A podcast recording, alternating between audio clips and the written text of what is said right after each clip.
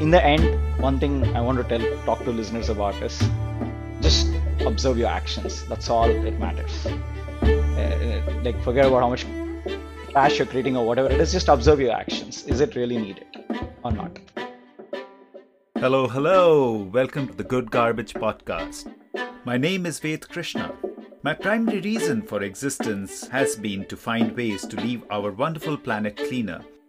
We will be speaking with material innovators, creators, and propagators to learn from them how we can build for scale and towards a regenerative future. Their stories will help us answer the big question what is good garbage? Today we introduce Dinesh Tadepalli, the CEO and Chief Spoon Seller at Incredible Eats. Dinesh has a truly inspiring journey with his roots in India and deep work ethics that came from his family to finding a deep passion and calling for a cleaner planet that came from his children. And working 16 hour days for months, maybe years at end, to launch and build an edible cutlery company. He has been completely scrappy in his approach and refuses to accept a single penny from the company until he sells over 150 million spoons, which is apparently the global daily consumption of disposable cutlery. There is so much to learn from his zeal and passion. Enjoy the conversation. Hello, hello. I'm so happy today to have Dinesh Tadepalli who is the chief spoon seller and co founder of Incredible Eats, which is a manufacturer of edible spoons. What has really impressed me about uh, you, Dinesh, is your incredible energy and passion and drive. So I'm so excited to talk to you and thank you for agreeing to being on the show. Thanks a lot for inviting me. Inviting me, Ved. Um, really, um, really appreciate it. Great. So let's start in the beginning. I know you grew up in a beautiful area of India. Mhm. Uh, some of the best food. We talked about it before Yeah, the show. yeah. And uh, I would love to hear, and I'm sure the audience would like to know more about you growing up. And also, if there were any influences at that time Hmm. that drove your passion today. Okay. Yeah, yeah, sure, sure. Yes, uh, as you mentioned, I I was born and brought up in Guntur. It's a small town in Andhra Pradesh. And uh, I have been born vegetarian. Look, so my family is vegetarian. I think it's not something new for most of the Indians. But all my friends used to eat meat, but they only used to eat meat on the weekends or Sundays. That that that used to be the meat day. And another thing is, yeah, my parents were like normal, you know, regular, like like typical middle class Indian families. And my dad was into business. I I did my education till seventh there, and from eighth till uh, eighth till twelfth, I went outside to a boarding school in Chennai. So that's that's how I know Tamil also, along with Tamil uh, Telugu. And uh, and then after uh, after my uh, twelfth, I went to engineering for my ECE, electronics engineering, basically. And some big lessons I learned from India is you see all like all the plus and minuses of life. Like in in US, something I really didn't like is it's so flat. It's like everyone looks the same, everyone has the same similar homes, lifestyle, similar homes. I mean, I, except for those like ultra rich people whom we don't even look into. But regularly, regular crowd is it's always a flat line, I would say.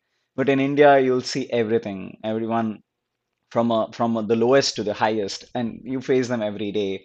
And uh, there are some big cultural things that I was very imbibed into, like an early on stages.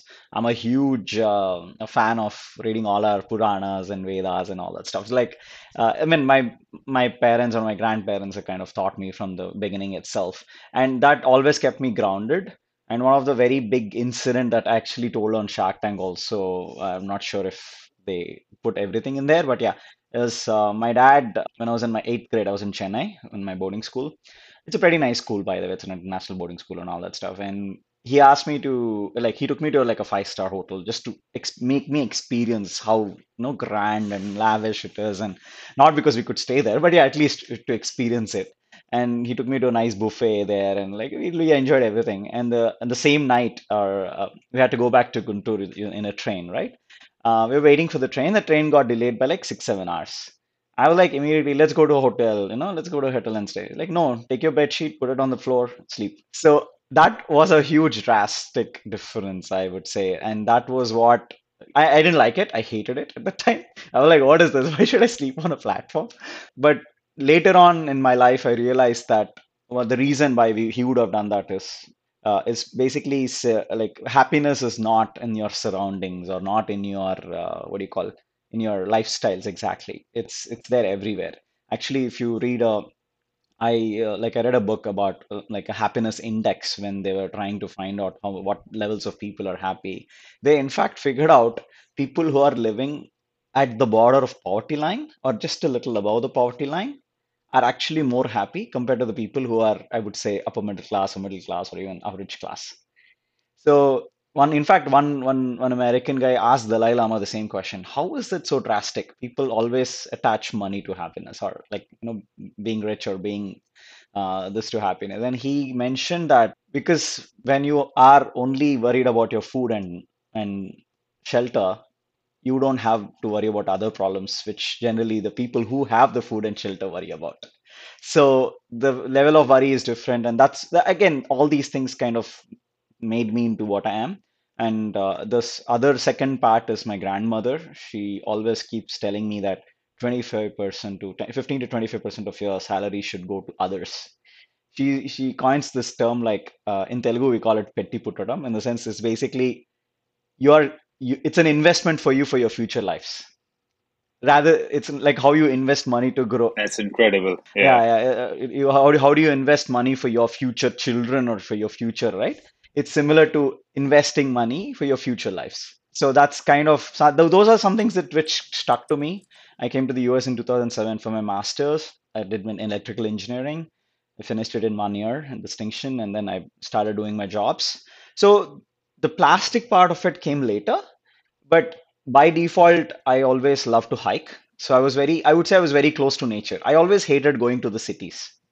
So Yeah. even from the from my childhood, I Yeah. even in the US, if you ask me, I would have gone to a lot of national parks, but I've hardly visited any big cities. I, I I'm not a concrete guy, I would say. Uh, like I, so that's I, I mean I don't like those. So I like I prefer to be close with nature. So in in India as well as here in the US. Yeah. So Super. yeah, that's that I would say that might be the seeds of why I kind of changed or uh, why I moved into this entrepreneurship. Yeah, and in the in the US I did my master's and then I I worked in like about three to four semiconductor industry. So on the job I'm I'm actually going to get to that. So I'm going to I'm going to intervene because Okay. because I want to dive deeper into your hard work. Yeah. So I don't want you Yeah, yeah. to skip that because Sure. that's a really important part. Yeah. Uh, just a couple of funny things that came to my mind. Uh, one is petty puttadam sounds also like you know put down petty cash Yes. kind of thing, which is which is so interesting Yes. because uh, you know I also didn't know that Yeah. uh, Telugu term. Uh-huh. Uh, the other interesting thing that you were talking about spirituality, and they always say in India, hmm the gods come from the north down, and the teachers come from the south up.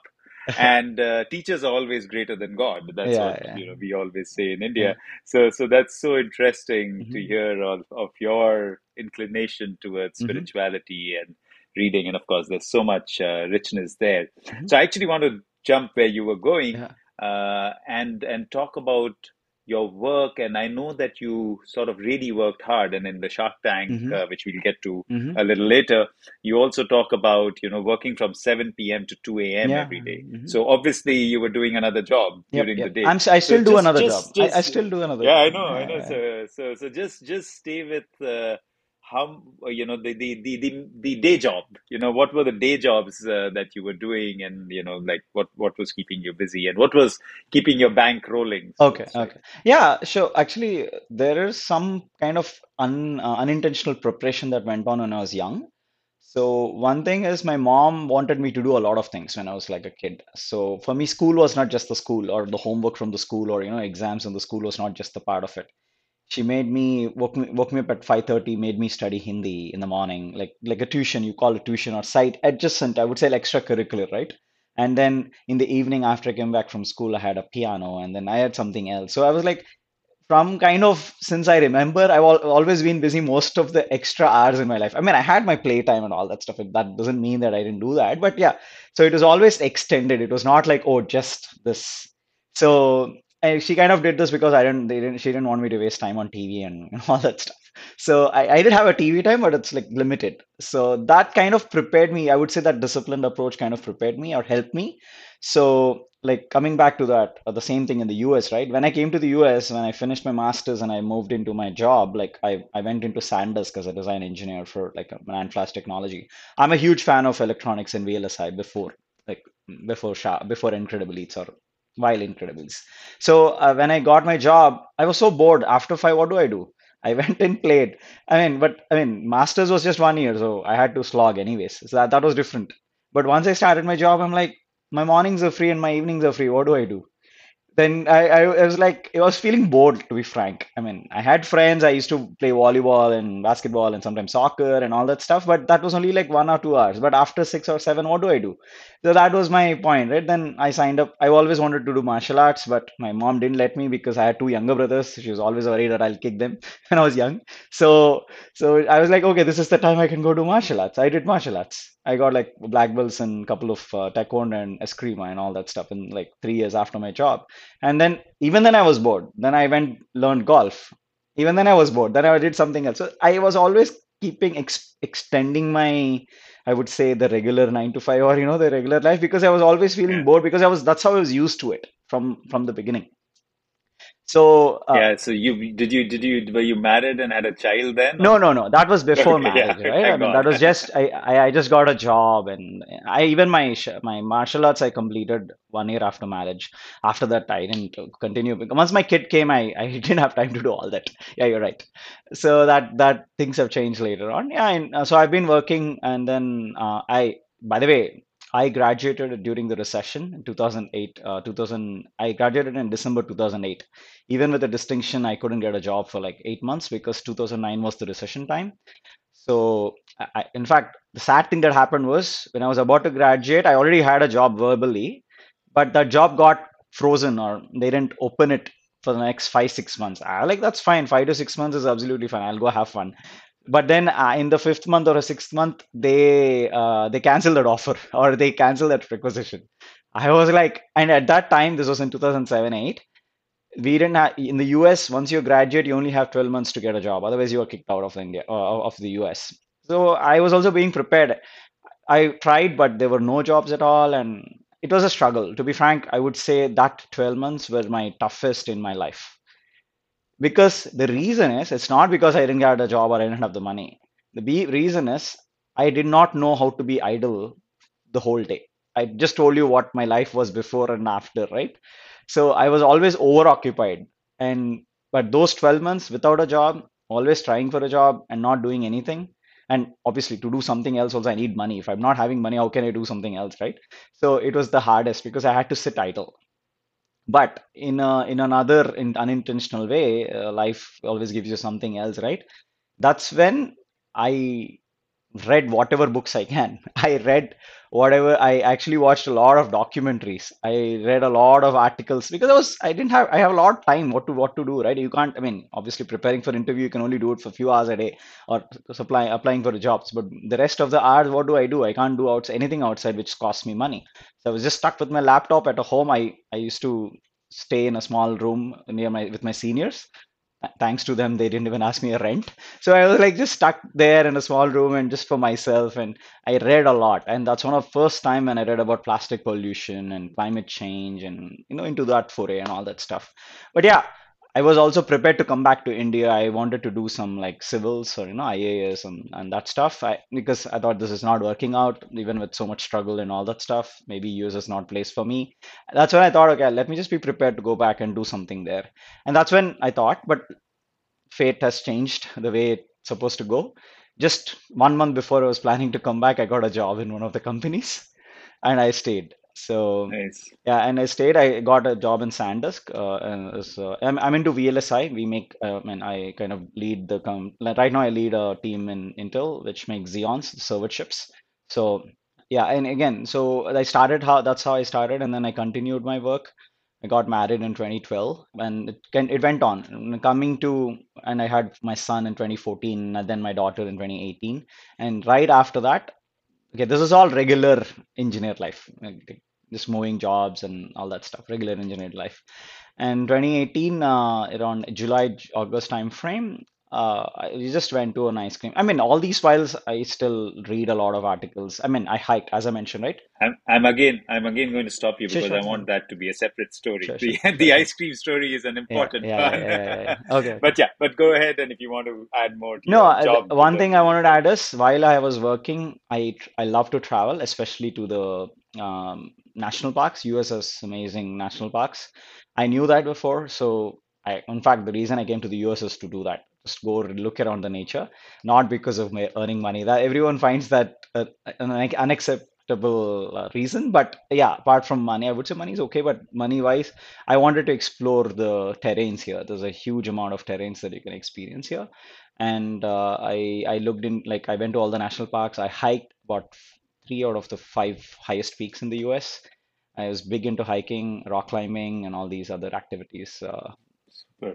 And I'm sure that connects you to mhm. nature so much more. Just for the listeners Yeah, who don't understand the civil services, it's the Indian Administrative Services yeah. that actually uh, basically are the bureaucrats uh, in mhm, India. So just clarifying that for the listeners. mhm. Uh, so yeah, so I actually wanted you to talk a little more about that profound moment of realization and you were just getting there and I Yeah, had yeah, to sort of stop you because I wanted that to be a separate Uh-huh. sort of thought process and you know this whole idea which created this hmm thought in you that you need to do something different so so yeah just talk Uh, about it and yeah it'll be great to hear yeah, sure. Uh, so yeah, as I mentioned in 2018, uh, at a point of like in July, August time frame, I went to an ice cream shop with my son and uh, just just had an ice cream.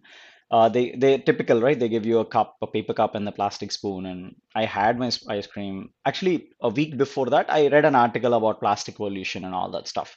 Uh, and it was just there fresh in my mind. I was not too much thinking about it or anything. But when I had that ice cream and then I threw the spoon, like I just looked into the bin and there are like hundreds of it's a famous ice cream shop in that area. So they're like about hundreds to 500 about ice, just the spoons and cups, so many of them there. And that's when uh, a question struck me that I was an educated person. I read a lot about climate change and like like plastic pollution and all that stuff. My question that came to me is, I knew things, but why are my actions not reflecting what I know? It's as simple as that. I I I knew that it hurts or harms the environment, but why was I okay to use it just because someone is giving it to me? Okay. And there are two more things that came into the play. When when I thought about it, that when that question struck me, I thought about it. I was actually investing in a couple of small startups, software startups, one in India, one in the US, and all that stuff, like typical engineering thing. And then I wanted to invest and you know uh, into startups and all that stuff. And the second thing is, I noticed 99% of the people are starting entrepreneurship based on like a software or a hardware or a service or something like that but I have not seen, especially, I mean, I might be wrong too at the time, and like right now they have seen a lot of good good people working on something good good things, but at least I have not seen any focus on the planet or you know all the things uh, that we're supposed to work on as well. The right now the ESG is the new term of the or, or I would say new new uh, high of these uh, investments and all that stuff. But at least at the time I was like why are people not starting something that can in turn help the planet? Forget about making money, but at least if you don't do or do not, it still helps the planet rather than hurting the planet. So these two things kind of combine, and I had. Oh, as, by the way, at that point of time, I was also wanted to. I wanted to do an MBA in one of these uni like Stanford or even Berkeley and all that stuff. So I was also trying to do that. So there, these things happened at the same time then uh, I realized, okay, why don't we start? Why don't I start something to help uh, counteract plastic pollution? I had two big threats, right? Climate change and plastic pollution.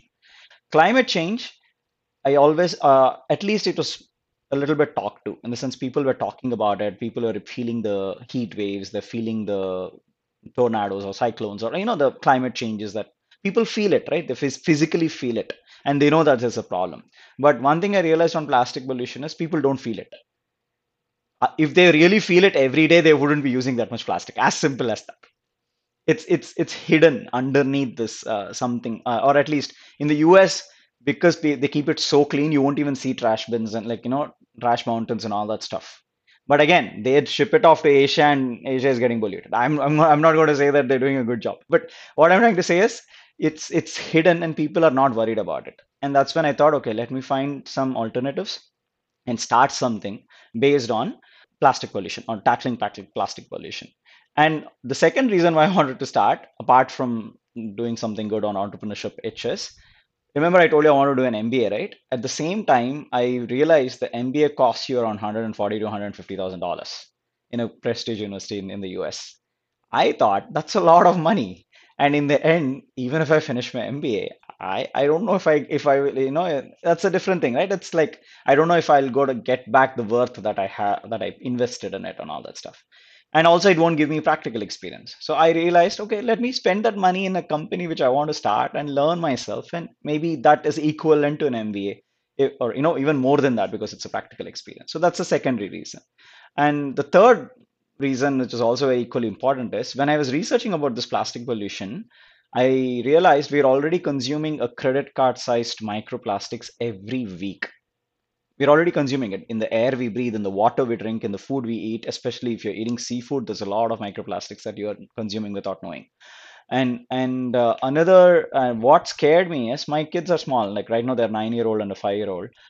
If they grow up, let's say after 20 years, if it's going to surely increase if you don't stop our plastic consumption how bad will their life be so that is one of the actually one of the very important reasons for me the reason is let's say if i make a lot of money they have pretty good comfortable life.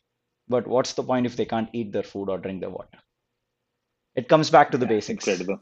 yeah it comes Yeah, back to the basics. So that that yeah, disturbed me. I'm like everyone is following I mean, again this not, I don't want to claim something is right or wrong it's, um, beyond me but i'm trying to think that okay let's start something let make let's make a difference right?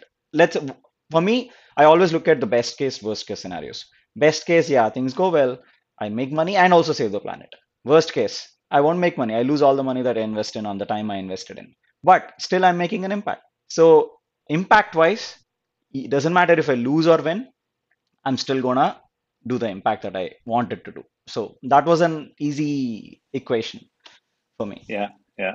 And uh, I don't know if you you probably definitely saw it, and I know that you went hmm into Uh-huh. spoons and edible spoons and that. Uh, at one point, uh, one of the videos that went viral, and around the same time you were thinking about it, was a company from Andhra Pradesh Yeah, called yeah, Bakey's yep, from yep. Narayan Peesapaty. And uh, Narayan did an incredible job of that little video. Well, he or whoever did it, Mm-mm. and it really went viral, and people were talking all about it. Yep, yep, because yep. we were in the sustainable packaging business. There were so many people who forwarded it to me, and then I ended up having a few conversations yeah, with Narayan, yeah, and it was uh, wonderful. He was such a nice technocrat, and I hmm don't know, I hmm hmm don't know if you are in touch with him, No, I but was, uh, I but was, was that yeah, was that something that influenced you as well in your in your thinking? Not exactly. So, okay, once I realized I want, I want to find alternatives to plastic, I did my research, right? I first figured out what alternatives that exist. Most of the alternatives, at least I saw in the market, talking about what is in the market, not what is in R&D, right? What is in the market. It was uh, compostable, which is basically based out of PLA, which is corn and uh, you know the sugarcane based, bagasse based. And the second thing uh, is bamboo cutlery or paper cutlery. Paper cutlery did not exist for the spoons, especially mo mostly for straws, right? one thing I realized, I, then I thought, okay, compostable exists, then why is is it good or not? That's when I researched. Then I realized most 90% of the composting cutlery that exists in the market, if you throw it in the la tra trash can or in a landfill, it doesn't do the good. It will, it is half better than plastic. So I'm not going to say that the life cycle is as bad as plastic, but still, it won't do the entire good. But one thing I learned is recycling itself is very bad in the US. They hardly recycle, and composting is even worse. And I spoke to a couple of composting facilities, and I was in California at that time. Uh, so when I spoke to California is actually one of the very progressive states in respect to sustainability and all that. When I spoke to one of the famous composters there, he he openly told me he, they divert all the cutlery back to landfill. I'm like, why? If people and the city is doing a job to, you know, do separate out compostables to give you something, why? Their biggest challenge is sorting out. You can't guarantee that there's no uh, like plastic or some other you know things that's going to come with you. And cutlery is too small to separate it out. If it's like a big clamshell or a takeout box or something, it's much more easier to figure out which is not what. But cutlery is not similar. It's it's hard. So I realized that even if even if there is a composting facility that exists, if that's not doing the thing that we're we're expecting it to do, then why are we paying extra or why are we even using these? So that was the reason why I thought, okay, it doesn't work out. Again, I'm only talking about good cities, right? Like let's come to East Coast, not I don't except for New Jersey, I don't think there's any other composting facility in the entire East Coast belt. Very few, very few which exists.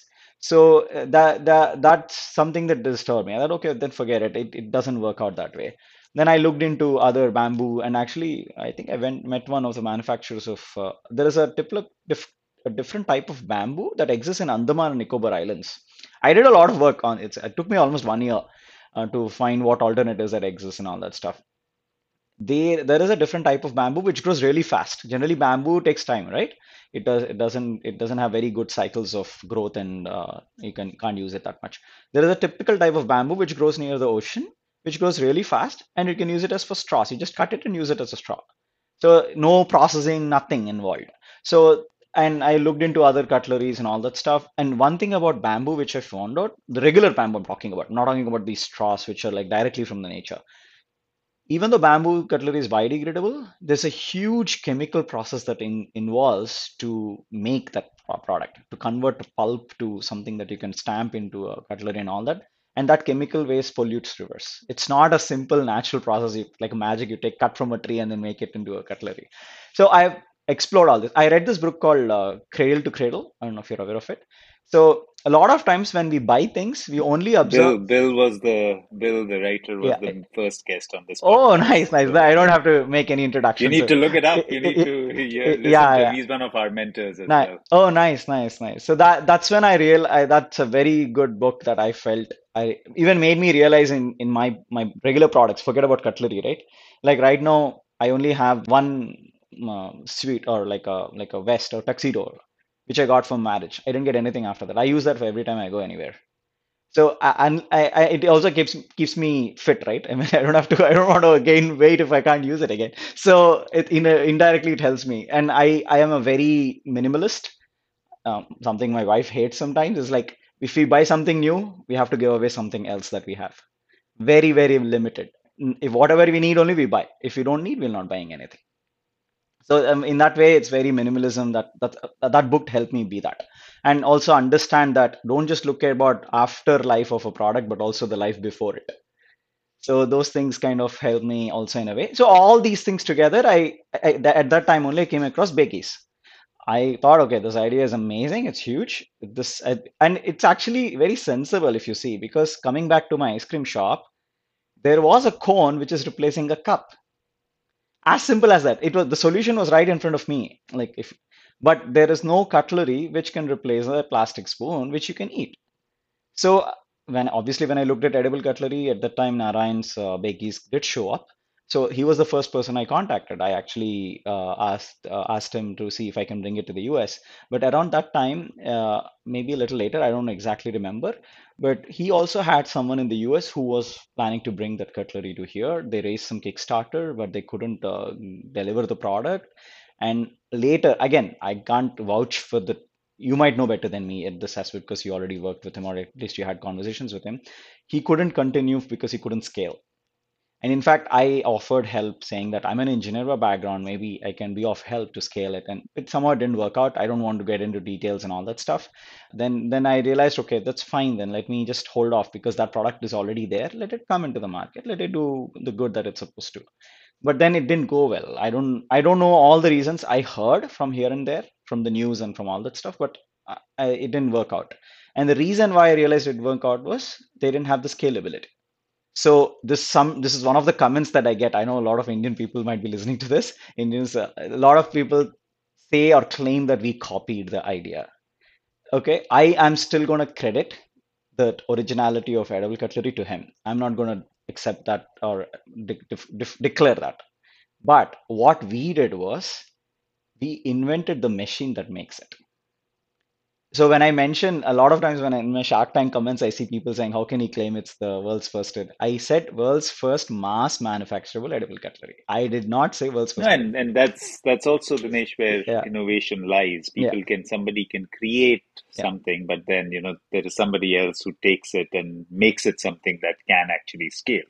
Yeah. And that's in itself a huge innovation. And most of the people that we talk about today in terms of innovation, you can look at Apple. hmm They're not the first who created Yeah, a iPhone, a like like the Yeah, iPod, touch iPhone, phone. you know, yeah, whatever. yeah, yeah. But the but the idea is that they could take the idea and build it. So so yeah, totally like kudos goes to you and Yeah. not, uh, not anyone No, else. it's it's it's fine. I, I I'm I'm open to that, right? I have to be uh like transparent there also. So even from for us, right, when we started the machine, it's actually very exciting. In 2008 and like early 2019 is when we figured out this machine. Okay, this is where my partner comes in. Kruvil Patel is from Gujarat and Baroda, Vadodara.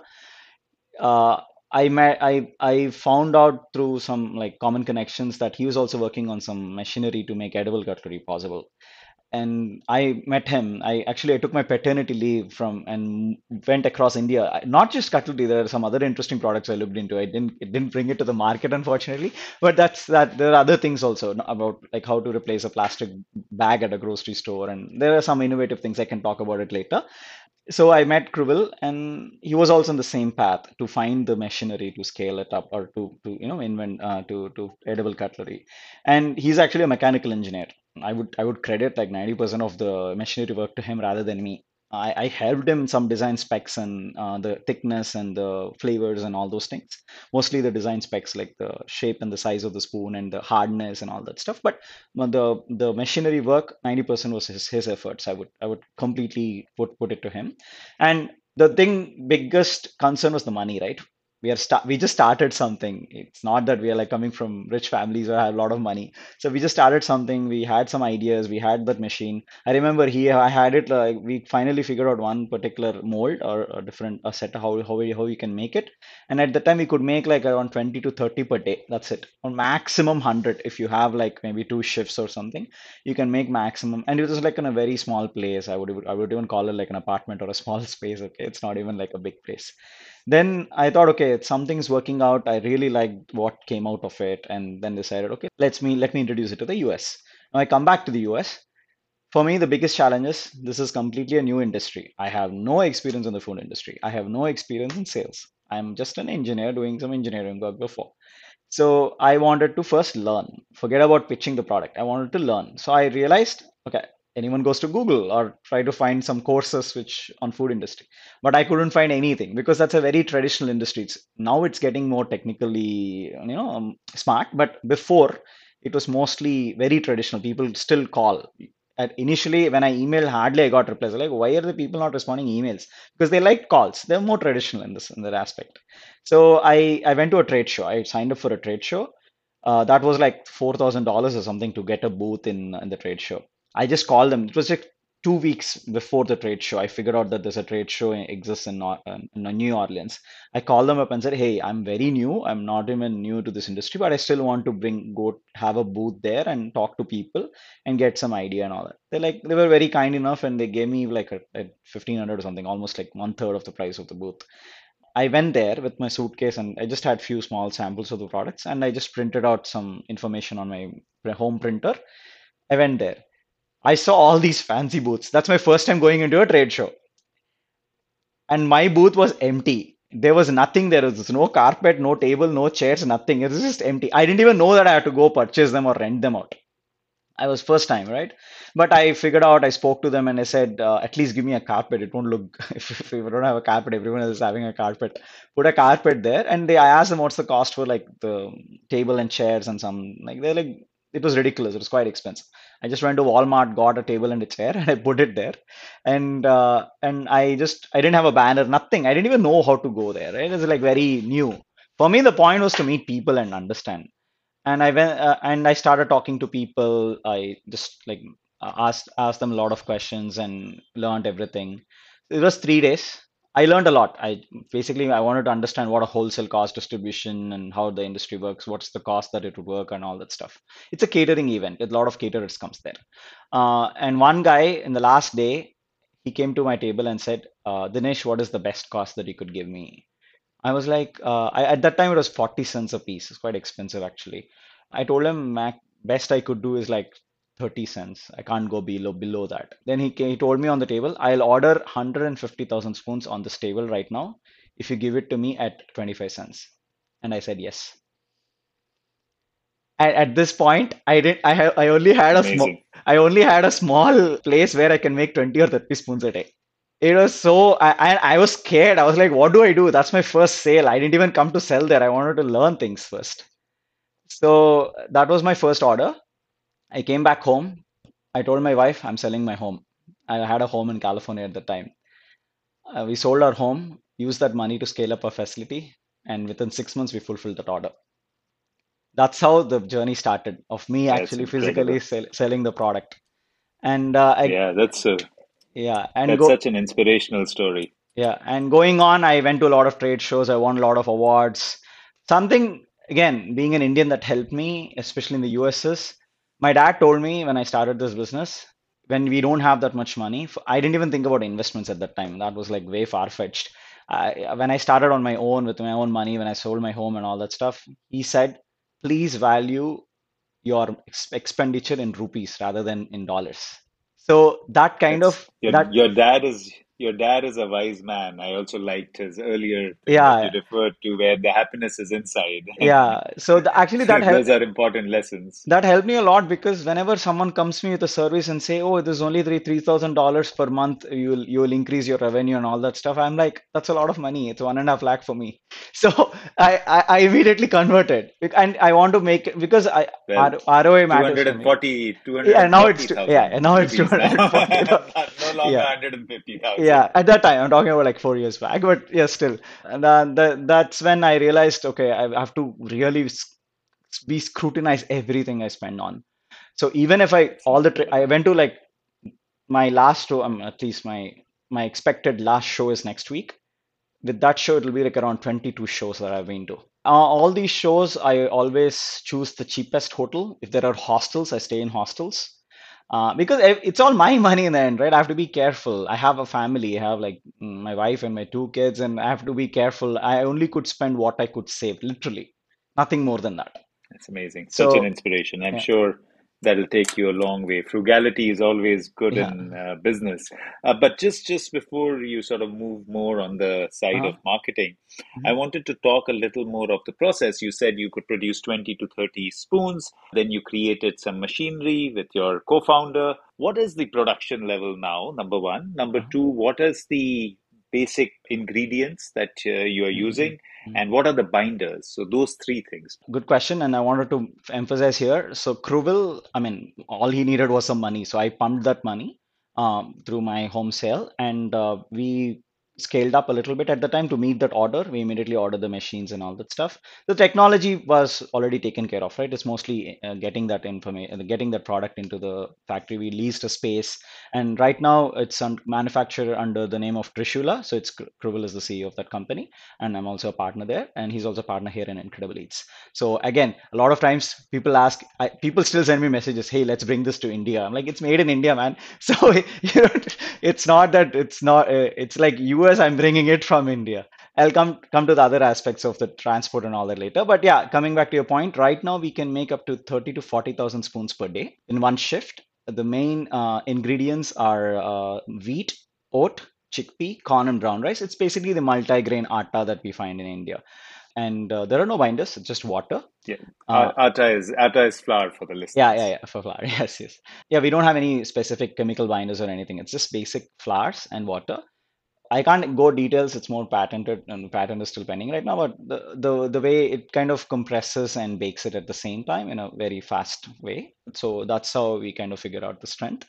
And that's not the end story, by the way. I only started with it. Uh, Once I brought to the market, one thing I learned from, I would say, Daniel Lubetzky, the, the owner of Kind, which who, who sold it recently. And he's also one of the Shark I met in Shark Tank. He had this very nice statement, which is very engineering, like I would say, inclined towards engineering mindset, by the way. It's basically every startup has to go through three C's. One is create, criticize, and then crusade so it's like how in engineering, when I design something, I test it and then I release it into production, right? But a lot of people try to skip it because they get too much fame or too much, you know, into it. So you wouldn't believe, even if I had the opportunity, even though I had some opportunities, now I feel it's a bad mistake that I did, but still it's fine. I intentionally sold less to get feedback first because I'm not selling something that exists in the market. Like, let's say if I'm selling a new flavor of ice cream, that's easy, right? I have the market data. I have at least people talking about what they need, what are the like uh, like likes and dislikes and all that stuff. But I'm bringing something which is completely new. People do not know what an edible spoon should taste like or feel like. So if I didn't have the data, I couldn't, I didn't want to spend more to scale it or sell a lot initially because that will disturb me later on. Yeah, it's it can it's a it's a viral thing, right? It's like a very innovative, unique thing. So it, it can catch on. But then I was afraid that if it catches on and then becomes the wrong reason for not being used, then I'm afraid then it might not work out. So we revised the product three times. Uh, That that's where it was the hardest thing to do because I I want to make sure people like it. We would like to take a minute to thank our sponsors. Good Garbage is sponsored by Pakka, a family of brands that produces compostable packaging and works to implement regenerative solutions. Pakka's new project is to bring compostable food service ware and food carry products to the North American marketplace. Learn more at pakka.com. Now back to the conversation. Hmm. on Shark Tank, you talk about the cost being about 10 cents. Yeah, yeah, yeah. Uh, now, if I look at uh, the overall raw material cost and you think about the weight that you're putting in the raw material, I'm just thinking, I'm just extrapolating on how it can scale. So, Yeah. so you know, so the idea that you know, if you were to make million pieces a day, would the would the variable cost uh, basically variable cost will remain the same, the fixed cost going down? Do you think there's a significant change that will happen, or there is a basic cost that will remain, Yeah, it then it know can't can't be as about it? straightforward answer. It can't be as cheap as plastic because plastic is a byproduct, right? It's it's a byproduct. It's a different. So you have the raw material cost that will be your final say on what it would be. But what we initial analysis is if let's say if uh, if there's someone orders like a 10 million per year or something like that, the lowest that we could go is like in cents after the shipping and everything is about eight to nine cents per spoon. So that's the lowest we could go uh, because again, as I mentioned, a lot of factors involved there, right? Uh, right now we are at 15. We already brought it down. We are at 15 right now, 15 cents per spoon. So, um, but but again, there are some other challenges with respect to shipping in the US and all that stuff. So there are all these things, other things that come into play rather than the pure product cost. Yeah, I was just thinking about if if it was to scale, would the No, yeah. cost come down? And you're right, you're saying that, you know, it might come down to, you know, that kind of level, but but that still means there is a basic eight cent cost that will remain. yep, yep, You can't you can't do it. That's that's the variable cost that will to be Yeah, and and another thing is we are only guessing that number right now because maybe it can be better, but once we didn't go into that scale and run it and see it, right? Right now we're still in that 10,000, like a 20,000, 30,000 scale. We're not into that 100,000 scale. So again, it depends on the scale and everything. And there are a lot of capital costs involved, right? And by the way, um, yeah, I don't know to like, re- re- release a surprise what happened after Shark Tank, but it'll come there.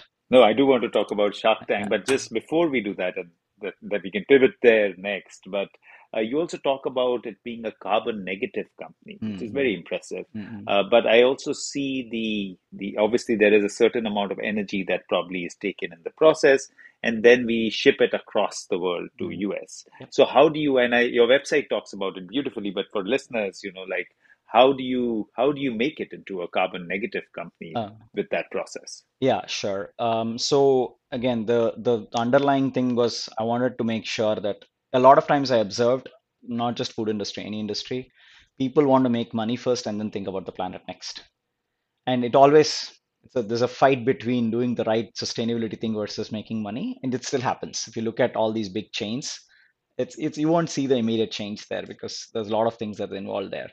So on our side, I felt that when once I started selling the product, I want to make sure that it doesn't have any footprint as much as it can. So initially we were only carbon neutral and plastic neutral, and the way we did it was uh, we using third parties. We can we couldn't do it ourselves. It's a lot of math and a lot of uh, information that we had to provide. So we provided all the manufacturing information, the shipments, the mi number of miles of spoon travels, and and um, and and like within the US and from India to the US, and also everything right? Even let's say a pallet is wrapped in plastic because it's a food product we can't avoid it. I didn't want to but then i was forced to So there are these some some specular thing. Even though in packaging we don't use any plastic, but at least in, in the transportation we have to, right? And let's say on Have app, you managed to remove the thin layer that you had of PE on your paper? yeah, yeah, yeah, yeah. It's now it's P Yeah, it's, it's but it's still PLA, a bit of PLA. Still PLA, Yeah, so yeah, it's still yeah. industrially compostable. Yes, Okay. yes, yeah. No, actually, no, you're at least no, no. trying. The, You're the mic, it's a, it's two microns, so uh, sometimes it it's might accept. Yeah, it, yeah, it's it's not that bad. Okay, you, you're trying, and yeah. that's what matters. Yes, and uh, coming back to this, yeah. So we we went to this company called uh, um, Greenprint, uh, and they actually offered that service to calculate how much it would cost per spoon that we have to pay, and they pay it to the third party providers to provide us that carbon and plastic neutral. And negative, we went a, little beyond. Once we scaled down the cost of the product, we could do a little more than that. And that's how, I mean, for example, all the emissions that are created, we compensate with uh, with with, uh, with not just about planting trees. That's something that everyone says, but we went beyond that and finding infra like for example in some villages in india there are these companies which we which this greenprint company works with where they convert all coal based electricity to solar based or wind based electricity so th- like eh, they do that and that's how you get the credits and say hey okay this this is what you have done for what you did according to your product. And they provide us that entire mathematical equations on how much per spoon that i have to pay f- in order to get rid of that. And and com- coming back to plastics how can you be plastic negative right? That's a big question everyone asks. Uh, so uh, like we calculate how much plastic is used during transportation. One of the biggest challenges in in us amazon even though we ask them to not use bubble wrappers or you know any of these uh, other plastic items you can't control them. They're too big for you to listen to you. So we ask uh, we did we they try to but i don't know how much they can they work on. So we try to also include that plastic usages. When we pack through our 3pl we don't use any plastic. We even the even the tape is water based uh, uh, paper tape so all those things we when it's under control we take care of it but if it's in amazon's control they are. So we calculate all this and what they do is they work with other providers especially in indonesia and some of these places where the plastic is moving from rivers to the oceans and they stop it at the at the entry point into the oceans and they convert into something like benches and all these like like typical recycling right? So they and also one i remember supporting one project where they go to the Pacific garbage patch, pick the plastic out from there, and recycle it. So that quantity is where, what gives you that plastic neutral or plastic negative statements. Yeah, and it's just the thought that you have that inclination. But what I also see is that, uh, like, you are, of, of course, doing a full time job and then doing this on the side. So, of course, you're not earning. And you've made that very bold statement that till you don't say, replace, yeah, what is it, 100 million, 100 yeah, million yeah, pieces? yeah, if you don't replace 100 million pieces, you're not going to take a penny. But then, of course, you can also do that because you are holding another job. Of course, you're Mhm. working yourself out, but that's a different thing. yeah. What about your co-founder? Does he also have a separate source of income? No, And that's how he supports, or is he at least earning through He's this? Uh, yeah, I yeah. mean, So in India, Trishula is a well well established company in Vadodara. So uh, uh, we made sure that when I buy product from him, it's at cost plus a small margin so he can sustain his family, his company, and like his employees because there are employees there, right? See, my point is different for sales and marketing. I don't need mon- many people. I literally, I can actually explain that later. In the last three months, I completely switched my virtual assistants to AI. I'll I can tell you that later. Right now, even though I'm talking with you, I have machines running behind to talking to uh, approaching people, uh, coffee shops on Instagram and all that stuff. So yeah, I, again coming back to frugality, right? I'm trying to cut down costs. From my side, I didn't really bother because I had a job, and and even though I sold my home, I I'm renting, and, my job, my salary from my job takes care of my life. So some people didn't like that, especially investors, because I was not full time. But I felt, especially when my goal is to make the impact, not to make money, it gave me a good comfort zone, especially on the family, right? Imagine if I'm at a stage where I quit my job and I'm really looking for money all the time, then I wouldn't be this plastic negative or you know carbon negative. I'll be like, let me get that that those pennies and put it in my salary. You know that I would have thought the other way around.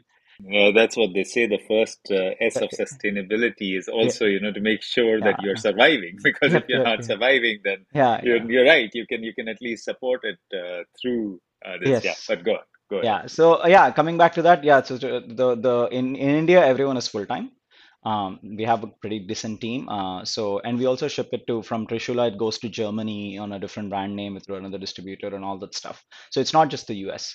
Uh, I take care of US and Canada, uh, North America mostly, and uh, there are some other distributors in Germany, and also we, we I also ship to Israel and Cyprus and some other countries. But again, it, it depends. We're all like together. It's not that we're separate and all that that's amazing. So, so of course, uh, like we discussed before, uh, you had an amazing and amazing experience, and hmm it's a beautiful episode of Shark Tank. And I Yeah. encourage everybody listening to it to see it just for your smile, if nothing else, because you're just such so Yeah. affable in that uh, was episode that e even if you're under pressure and your hands are together, you are still sort of smiling and you yeah. just have this energy. So it's just an incredible episode there. But I would love to know your experience overall and that how that changed and impacted your life. Okay. Yeah, it, also started very interestingly. Remember, I told you in 2019, I went to a lot of these trade shows. I think I signed up for like five or six of them. Uh, in 2020, I went to this Winter Fancy Food show. Uh, I had a booth there, and by the time I was making some decent sales every month through ice cream shops. We didn't go into retail. Retail is very later on, so it's mostly food service that we concentrated on. And that show, we won the best product in the show, and it was like in the first page of the show pamphlets and all that stuff. We had a lot of good PR from there, and that's that caught the producer of Shark Tank to reach out to me in 2020. So, but I was on H1B. I'm still like I'm still on, but I'm in very close stage to green card. But yeah, I was on H1B. So they said we can't take uh, non-green cards or non-citizens. I'm like, okay, fine. I, I was like very excited, but then that's fine. It's something that I can't do anything about it. So I left it. I forgot about it. And COVID came, all my food service completely got stalled. I had to switch pivot to the retail. I can explain a little more later. And even there, right, I used my cousin who to design my boxes, and I we just read three or four books. We understood how to do packaging and we made our own packaging. Like all these very crucial because I searched for some agencies and like forty thousand, fifty thousand dollars and that's a lot of money. I'm not going to do that. Yeah, anyway, so that's how I started. We got some good retail stores. We were in 600 stores in 2020 and 2021 and 2022 a little bit. So like we went to completely into retail, stop food service, like at least paused. Now we are resuming it. Um, and uh, yeah, 2021 again they reached out because they said, "Are you do you get your green card right now? Like, no, I got my EAD not green card. Green card is the next stage. They're like, okay, fine. I think we'll accept EAD, and they brought me in. Uh, it went through about four or five months of multiple. Uh, it's not the first round I skipped. There is this first round. Generally, people go to these uh, casting events where they go cast, like pitch their product and all. I skipped that because they reached out to me. I was lucky in that aspect. But after that, there are two more uh, rounds where you have to clear before you actually go into the tank. So those we cleared, and they actually assign a producer to help you to prepare and all that stuff. They're pretty pretty good, and you have to go through a ton of documents. I think the worst part about Shark Tank is you read about 100 to 200 pages of documents and sign them, like ridiculous. Anyways, that's fine. That's the minus thing. And Shark Tank, eh, they they tape in much early, even though the because it, it's not live, right? So they tape in much early, and I got called in July, and uh, Preparation wise, I didn't bother preparing. First of all, the reason is every. Uh, by the way, I forgot to mention Jack. Uh, Jack joined six months after I started my business, so he's my partner in the US. So just two of us in the company since the beginning till the end. We don't have any other employees, and both of us have jobs. He also has his job. I uh, gave him only equity because he's been working with me, and uh, both of were, and since both of us took care of everything, we knew everything, right? I didn't have to prepare anything. Everything was in my top of my head uh, because I have been doing all my work on myself. So the preparation part was not that big, but one thing which caught me off guard again it's a big experience. There's one of the places first time i felt they gave me a caravan they put makeup on me like what is all this? Like that, that you see it in tv with you know celebrities and all that stuff right? That was very it was very interesting. I didn't expect that. I went there this like this is your caravan go sit there and relax. Like what is this? Like it's very interesting very nice before we go on to the tank.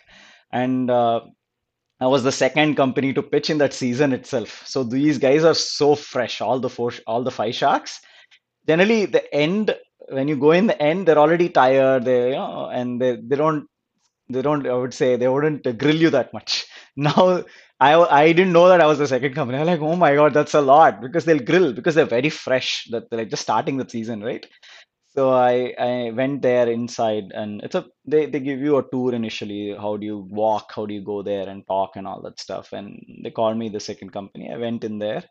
Um, I was not nervous. I I never had this. Uh, I always liked public speaking, going talking on stages and all that stuff. So I never had that fear part at all.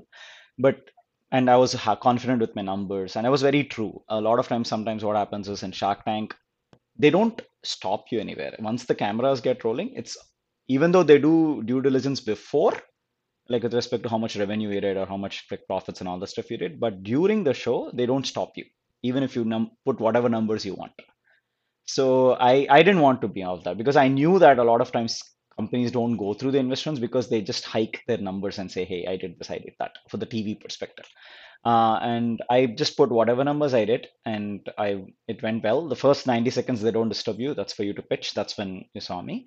And one thing uh, before I went, I told myself, no matter how much they grill you, just keep smiling it at them. So that's the reason why you see my smile so much there. So, and they did a very good job editing, by the way. I stammered a lot because it was not easy. I you won't you won't see me stammering there, but I did stammer a lot Yeah, there. there's no stammering at all when you Yeah, but but the the one thing I was not prepared though, which I was not expecting is all five of them will talk to you at the same time. That was the most most hard thing that I could do. The reason is i i am a person by nature. I don't let others other people finish their sentences. I just start immediately. That's my nature. I, okay. And when I came to the US when I was doing my work life, every time I felt bad when I did that, and I tried to make myself not do that that much. So I was training myself, especially at work again, Indians might find it okay, Asians might find it okay, but uh, like generally other crowd will be like, why is he not letting me finish my sentence? So like it, it happens, right? Those things happen to you when you're working. So I I train myself not to you know be patient, listen to the complete sentence before I talk and all that stuff. And I go there, it's the complete opposite. They were not letting me fin finishing my sentences. I Yeah, you could hear that even, you know, the arguments within them. One is one is trying to pitch, to, well, yeah. one is trying to give you an offer, and the other is trying to give you an offer at the same time. So it, you can hear what they edited is only 10% of the of the I don't want to use weird words, but the the weird stuff, it's so exhausting because one shark will ask you a question, you you try to answer it. Before you finish your third word, the three more sharks will ask you with different questions. I was like, what? Let me speak. At, at a point, I was so frustrated. I'm like, please stop. Let me finish my sentences. I was so frustrated at a point, like, please let me finish it. I, I, again, I could, I, I don't think I mentioned I sold my home and all that stuff there. I told them, but it's all edited out. So the reason, and I heard that they intentionally do it because they want to own the floor. If you are owning the floor, then you will not accept to their uh, deals. That's that's how they're meant. It's like more like a behavioral economics kind of thing or behavioral uh, study, uh, like uh, way of Science, yeah. yeah yeah science of they, them trying to own you and them being the main people. But I felt I was okay because all the numbers wise, technology wise, and all I had everything in my head, so it was not like hard to mention.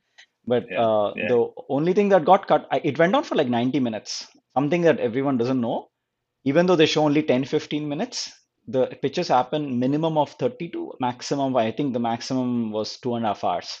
Mine was around one and a half hour 90 minutes. So they grill you a lot. It's not as easy or as nice as they show you.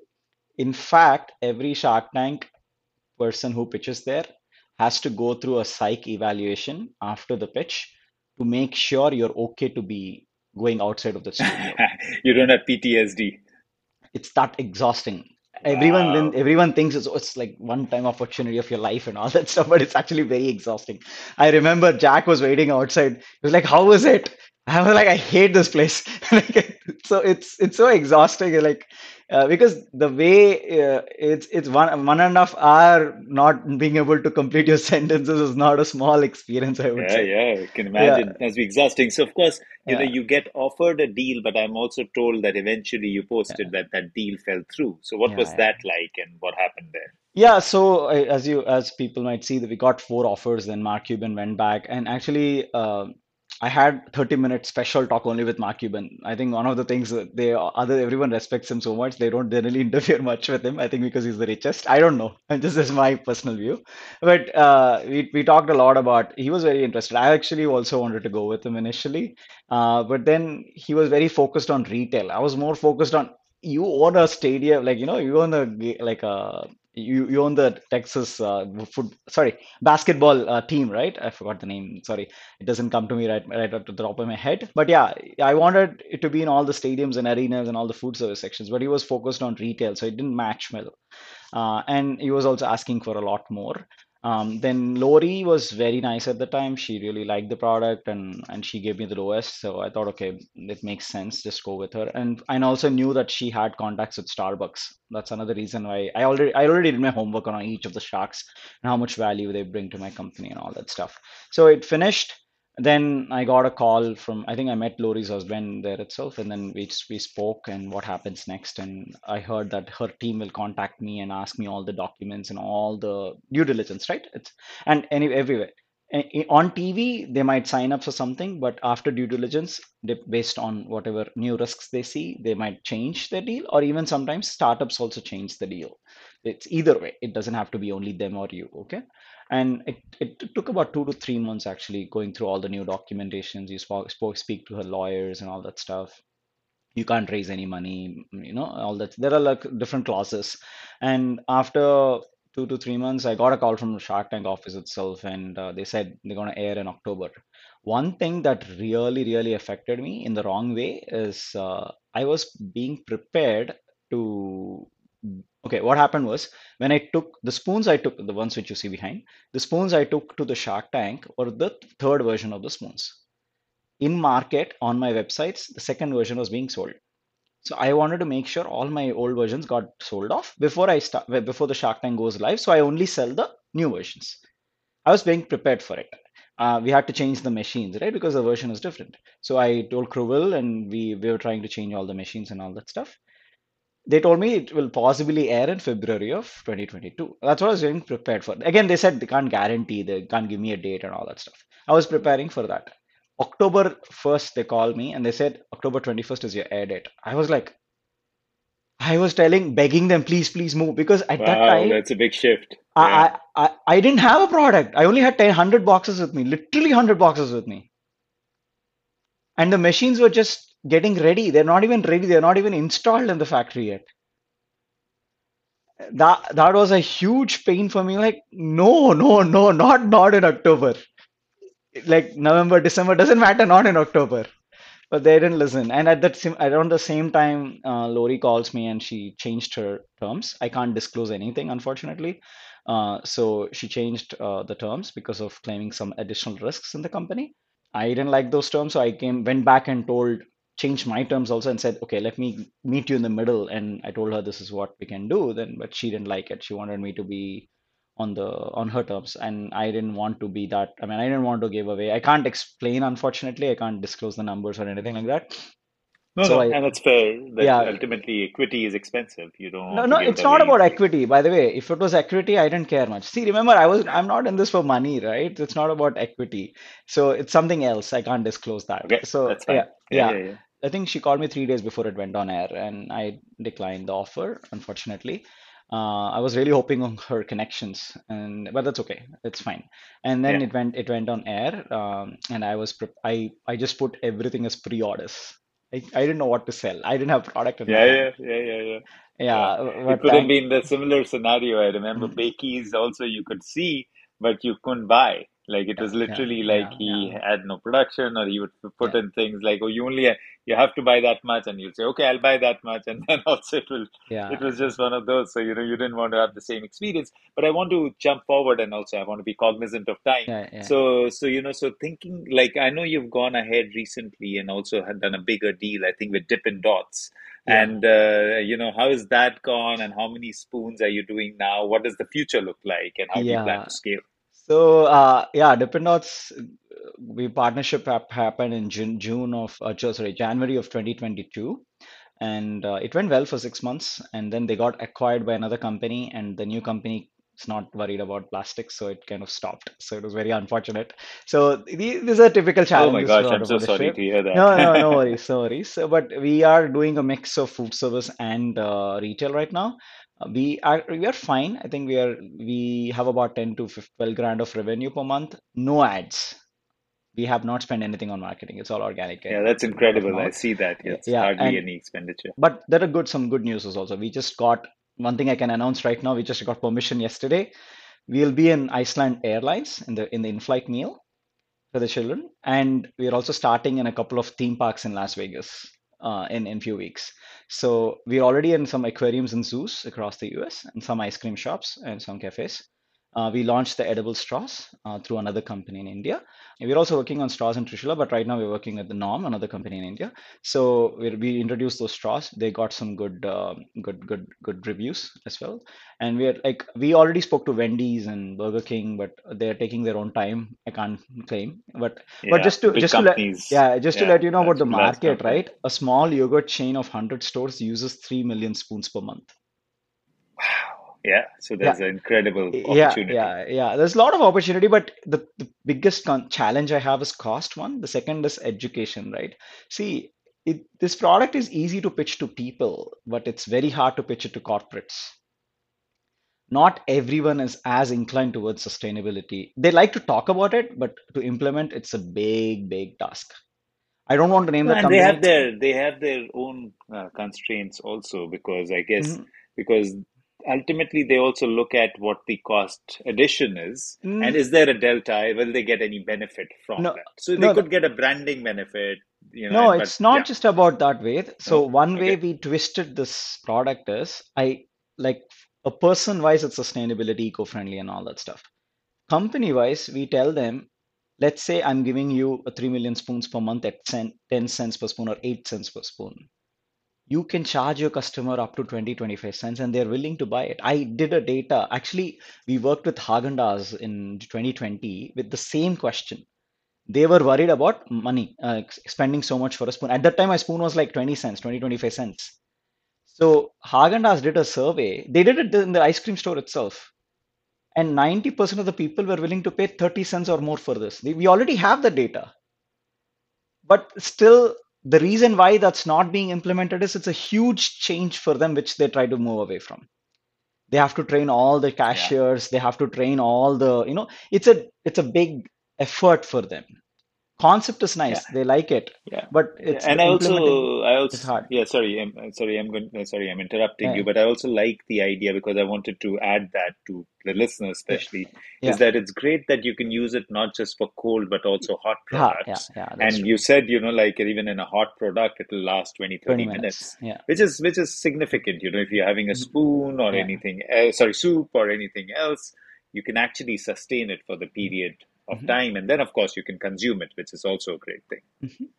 Yep, yep, that's true. Um, yeah, we only raised 225k till now, just to let you know, only that much, and it's all bootstrapped. And that's one of the reasons why I recently moved from having virtual assistants. I had some virtual assistants before, but I, it was getting too expensive. I have to cut down on my cost to be more profitable, so I can invest more in ads and some other things. So uh, we recently moved. Uh, that's another big thing I learned in the last four five months using Phantom Buster, Axiom, Airtable, and Make we made the I made this I I I'm a technical guy, right? So I kind of like all this fun fun stuff. So right now all I do is put a put a city name, it automatically scrapes the ice cream shops, cafe shops, and use goes to my email. I don't like mass email like Klaviyo and all these places because it doesn't go from Dinesh at i-eats.com or anything. It goes from some other uh, signature, which sometimes goes into spam or or into promotions. So I I kind of sell, and also it also goes to my Instagram and messages to those coffee shops. So like kind of did all that work, and it only cost me like 150 per month, all this together. So That's incredible. Yeah, And so there's so so much, and I'm sure there's so much yeah, learning that yeah, comes from that yeah, process. yeah. Yeah, so so okay, I'm sort of going to veer towards, you know, towards the Mm-hmm. closure, but uh, but talk to me about what what would your ideal vision look like? And I know you've talked about 100 million, but I'm Yeah, sure your vision is beyond that. yeah. So so you know, so what is so if you look at uh, Incredible Eats in uh, maybe five years timeline, how, Mm. what would you like to see it as, and how would you like to scale? I want to my product to be a commodity. Right now, it's not. It's just a product.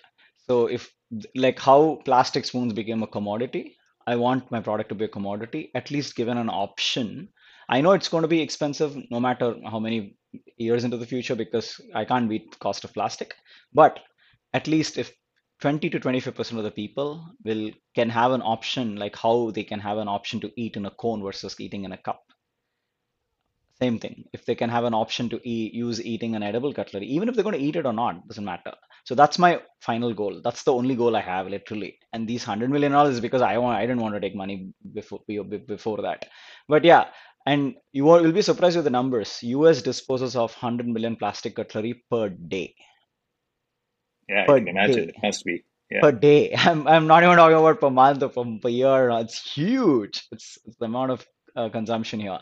So, but on again, I, I, I don't want listeners to feel that everything is going so smooth for me. There has been a ton of challenges, especially with money. Right now, also we're in a very challenging time because our machines have aged. We need to get more new machines.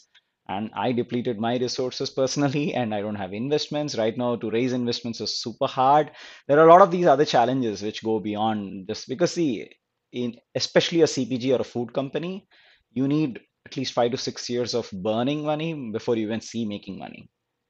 And I have to sustain with all this, right? That's one of the reasons why I had to move to AI stuff because it was much more cheaper for me to do it.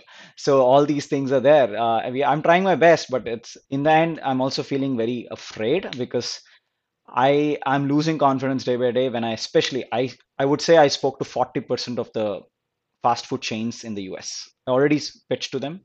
I already worked with them, but I haven't seen them saying yes yet.